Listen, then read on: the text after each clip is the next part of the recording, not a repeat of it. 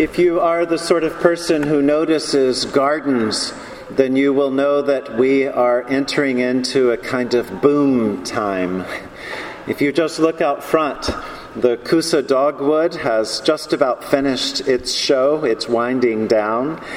The clematis on the fence is exploding in purple blooms, and the hydrangeas are about to, to give their snowballs of blue and white all over the place in the church garden, in Carl Schurz Park, and Central Park, and sidewalk gardens and uh, street sides and window boxes. Things are blooming and growing and climbing and stretching and creeping all over the place. It's a season of growth in a way that makes good sense with the scriptures that we hear in this, the church's season of growth.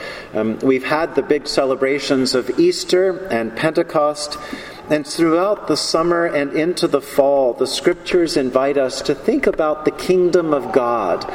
What does the kingdom of God look like? How do we know it when we see it? How do we grow as a part of God's kingdom? Growth runs throughout the scriptures today. We've just heard all about it. In Ezekiel, God plants a tree as a symbol and a reminder that God always tends and cares for God's creatures, no matter what may come, whether it's a storm or a drought or a disaster. Both Ezekiel and the Psalm remind us that those who allow God to do the planting and the tending, who allow God to be a master gardener, mm, then we will flourish and bear fruit and live fresh, new lives, season after season, even into old age. The epistle, too, is about spiritual growth, really, as St. Paul reminds the Corinthians that, that death and life are part of the cycle. Christ went through death in order for new life to come, just like a plant dies in a way so that its seeds can create new life.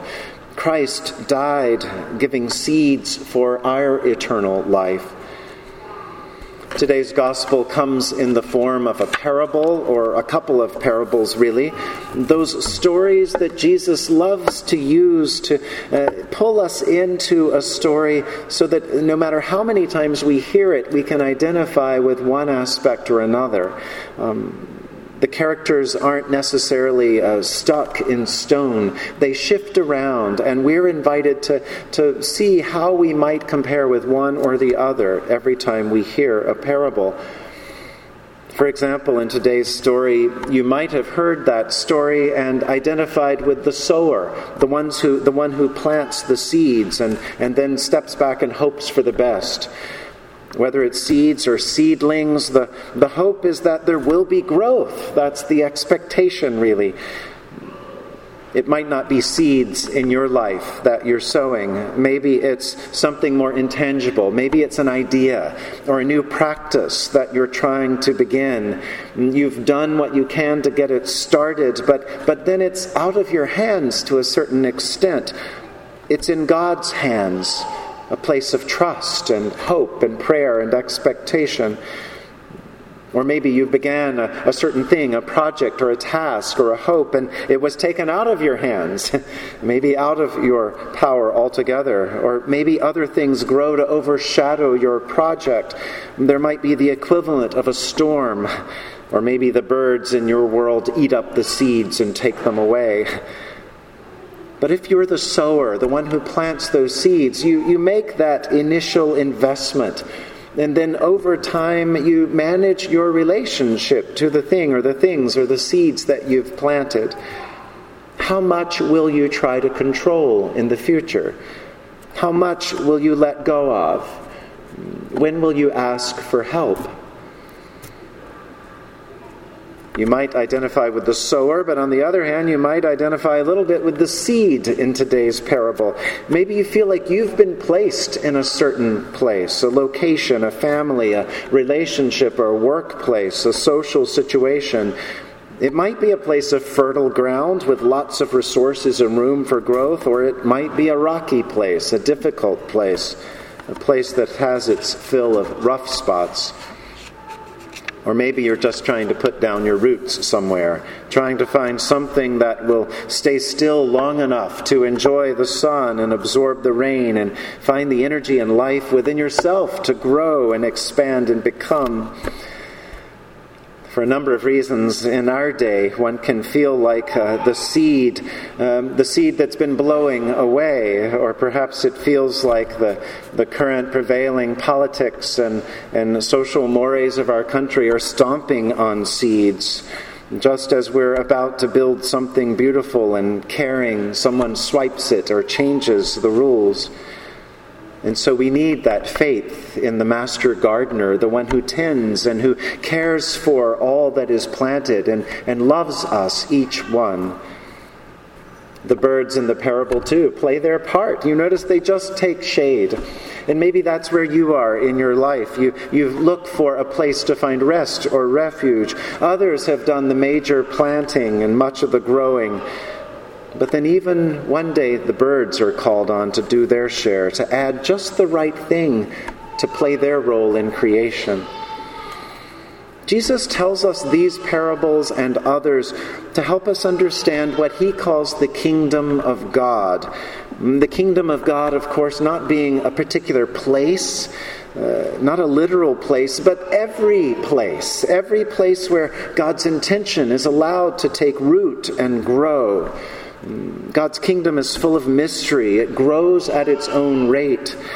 Some parts can be planned and laid out and organized, but other whole areas of God's kingdom are up to God's own good grace, and we have to let go.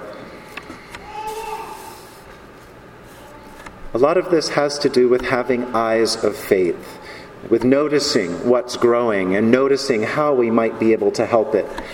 It's always funny to me when someone walks by the church and they say, What is that new plant that's growing? And I listen and I listen to how they describe it and I say, Oh, that plant was planted 30 years ago. But they've just noticed it this year. We're like that, aren't we? We often pass the same thing day after day, but not always notice the giftedness of what's there in front of us. These scriptures invite us to notice all around us, notice where there's seeds that may need a little help, and ask God how we can be helpful in encouraging their growth and nurture. Other times we may feel like we are those seeds, and so again, we rely on others for help and on God to be the gardener. Those who will see with eyes of faith will see all sorts of possibilities in every corner, and that vision will never dim. It's as St. Paul says if anyone is in Christ, that person is a new creation. The old has passed away and the new has come. In just a few minutes uh, from now, we baptize Milo and Leon, who are just beginning to grow.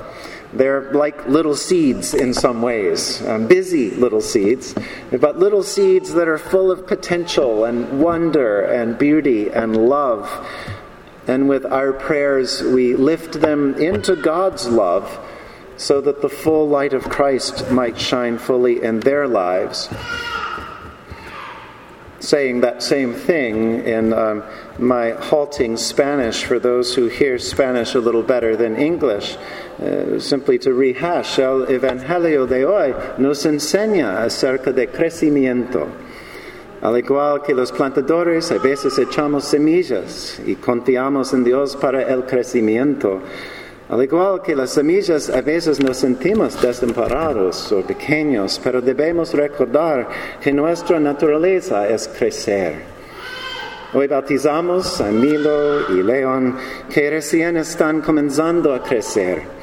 Son como pequeñas semillas llenas de potencial y maravilla y belleza y amor. En el bautismo agregamos agua, con el crisma agregamos alimento y con nuestras oraciones los elevamos al amor de Dios para que la luz de Cristo brille por completo en sus vidas. Friends, the kingdom of God grows around us and within us. May God continue to grow us in faith and love. In the name of the Father, and of the Son, and of the Holy Spirit. Amen.